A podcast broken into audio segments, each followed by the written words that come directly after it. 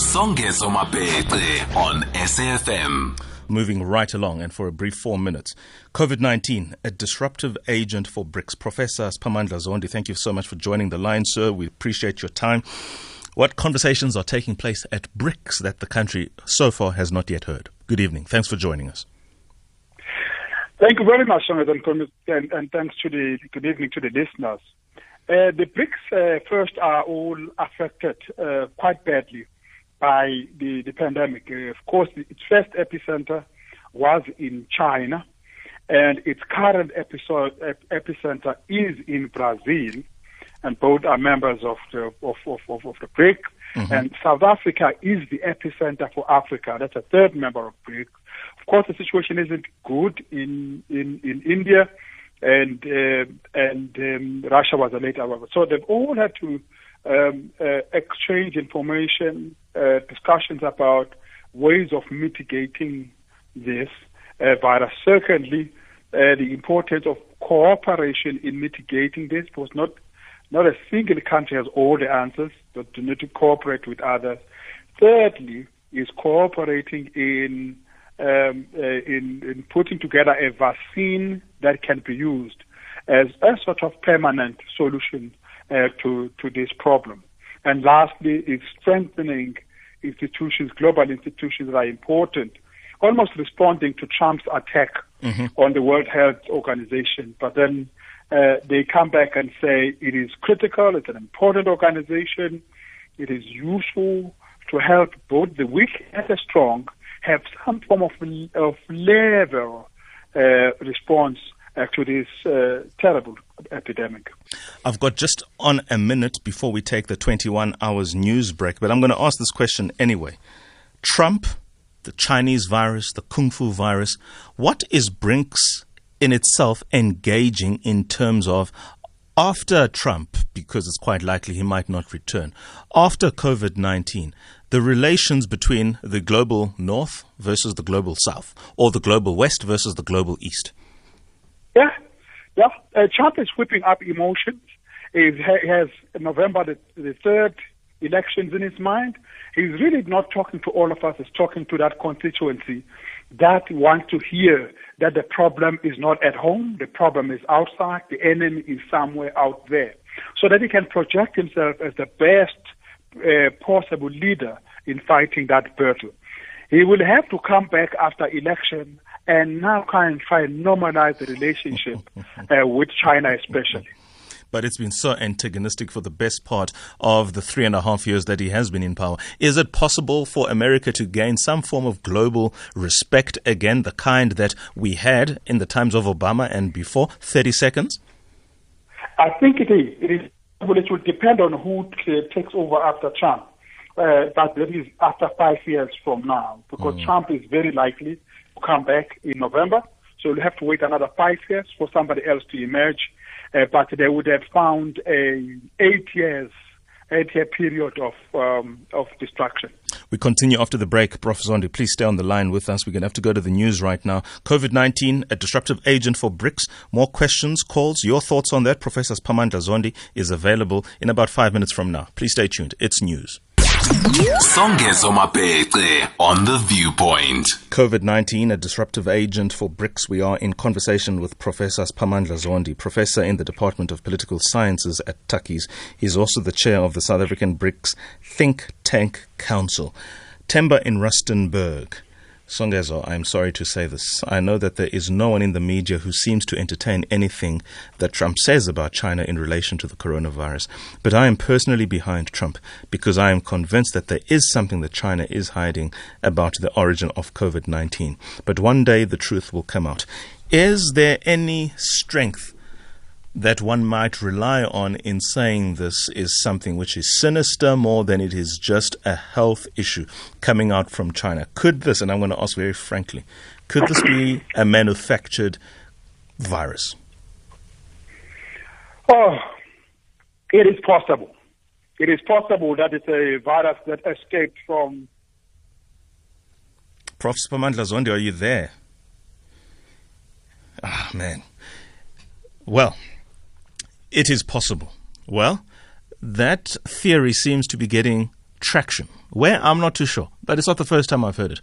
I'm not not appreciative of the thoughts behind Temba in Rustenburg's thoughts. Well, he is back on the line. Professor Sphamandla Zondi, your response to my question were, well, yeah. it is possible. Carry on. It is, it is possible. It is possible a virus uh, might have escaped uh, from a, lab- a, laboratory where they were working on, and it is the, the, the speculation that it escaped from a Wuhan live, uh, lab. But it is also possible that it was a, a manufactured virus. But coronaviruses have existed now for over 10 years. So it would not have been created new. They've always been coronavirus, but the possibility of escape is, is there. But but what we do know, though, is that the virus broke out in an area where viruses, in, con- in conditions that viruses tend to explode mm. uh, which is an open, um, live meat market of a huge nature, um, catering for the poor in uh, poor in uh, in in Wuhan, and uh, a mixture of all that, and live animals also found there together with open butcheries and stuff. It's such an environment that would would trigger a virus of this nature to do, because the studies had already shown, as way back as 2009, that there is a threat of, of coronaviruses emerging in conditions of, that are similar. Mm. This one happened to uh, come up there. But we know that the World Health Organization is investigating the origin of this. It might uh, arrive at some uh, determination about how it gets. Right now, the main concern is not where, how it arose, um, unless if that helps us to manage it better. But the main, the main question now is how to manage it most effectively and how to manage different strains of this virus most, effic- most efficiently. Uh, because we now know that there are different strains. I mean, right, uh, uh, just last week, uh, China was hit by a new strain of this virus which broke out in another city, the main city, Beijing. But it's a different strain from the one that broke out, broke out in Wuhan. We also know that the, the one that hit Italy bad was also a slightly different strain. It seems to evolve, it seems to have a life of its own, mm-hmm. but the responses to them, we now know the most effective ones are the ones that uh, assisted two very successful countries, very successful in this case, besides China. China was very successful to manage it. But there are two other cases, Vietnam New and Zealand. Taiwan. And New Zealand. They were very successful in managing it to zero, zero infection to zero deaths uh, to this day. Let's talk about the fact that in 2015, President Obama established, um, as part of the Security Council, National Security Council Pandemic Unit, 2015. And in the establishment of that unit, he speaks about the fact that this could potentially be an outbreak of global proportion in five years' time. 2015, five years' time, 2020. Well, here we are. Donald Trump, of course, has disbanded that unit. How much of this would lend itself to the conspiracy theory that this was always going to happen. This is something which is manufactured. And let's talk about, in your response to the global security challenge, ultimately, this proposes to China, a um, permanent member of the Security Council, the same thing with. Um, Russia, Brazil, and South Africa have had their opportunities on the Security Council. When we talk about global geopolitical issues, security issues in particular, what, as this point that I've just raised, create as a discussion point within BRICS?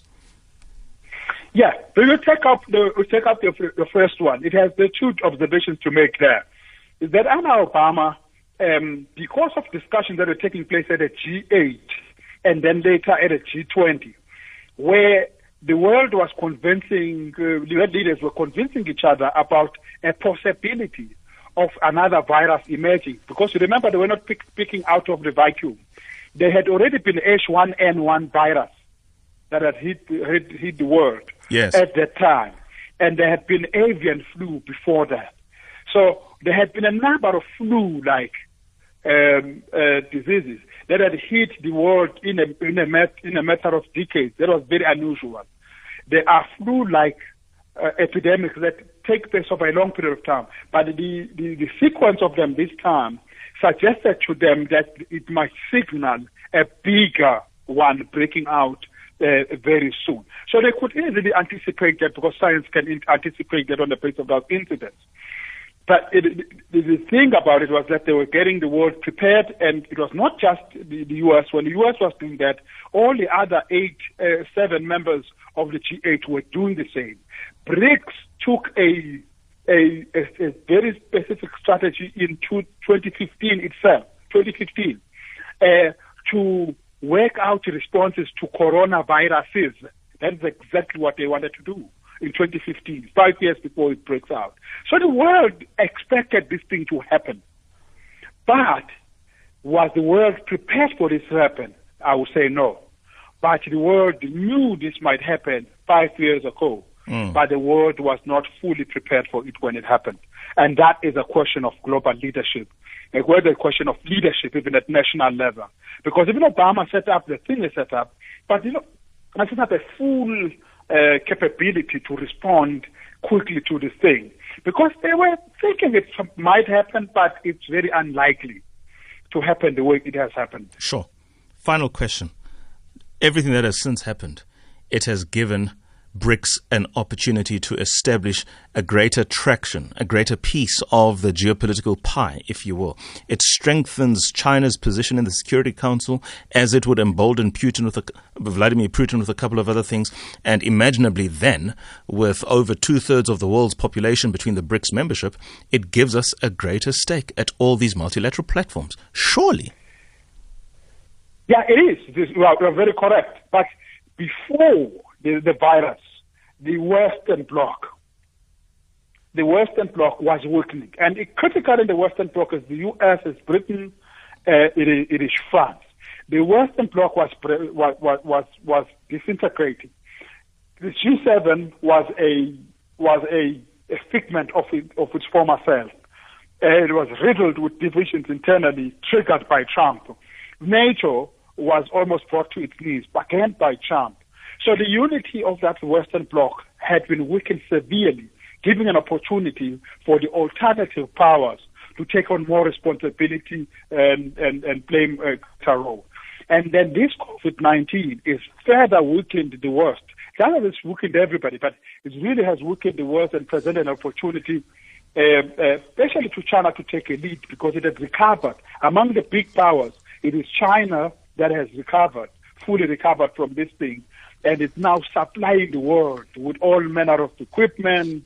It is making a lot of money out of this. Wasn't that the end game? Was that not the end game from the very beginning? That's my final question. 10 seconds, your response. Was that never part of the greater deal? Let's create something, let's know. make real money out of this. We will never know. Biological warfare is a very key part of the game, of the political game between the U.S. and, and China. It's possible that China did, did this knowing how they would manage it so that they would recover earlier while others are in the doldrums. You have answered me. That the U.S. the U.S. started this thinking it would bring the China China into its knees, but because China is so organized, it was able to manage it. Now the U.S. is settled with it. It's either either or it's possible. Biological warfare is a real problem. I'll come knocking at your door in your office over coffee where we can engage in some of these many conspiracies. For now, I have to let you go. Thank you so much for your time, Professor Zondi. You're welcome. Professor in the Department of Political Sciences at Tukkies in Pretoria.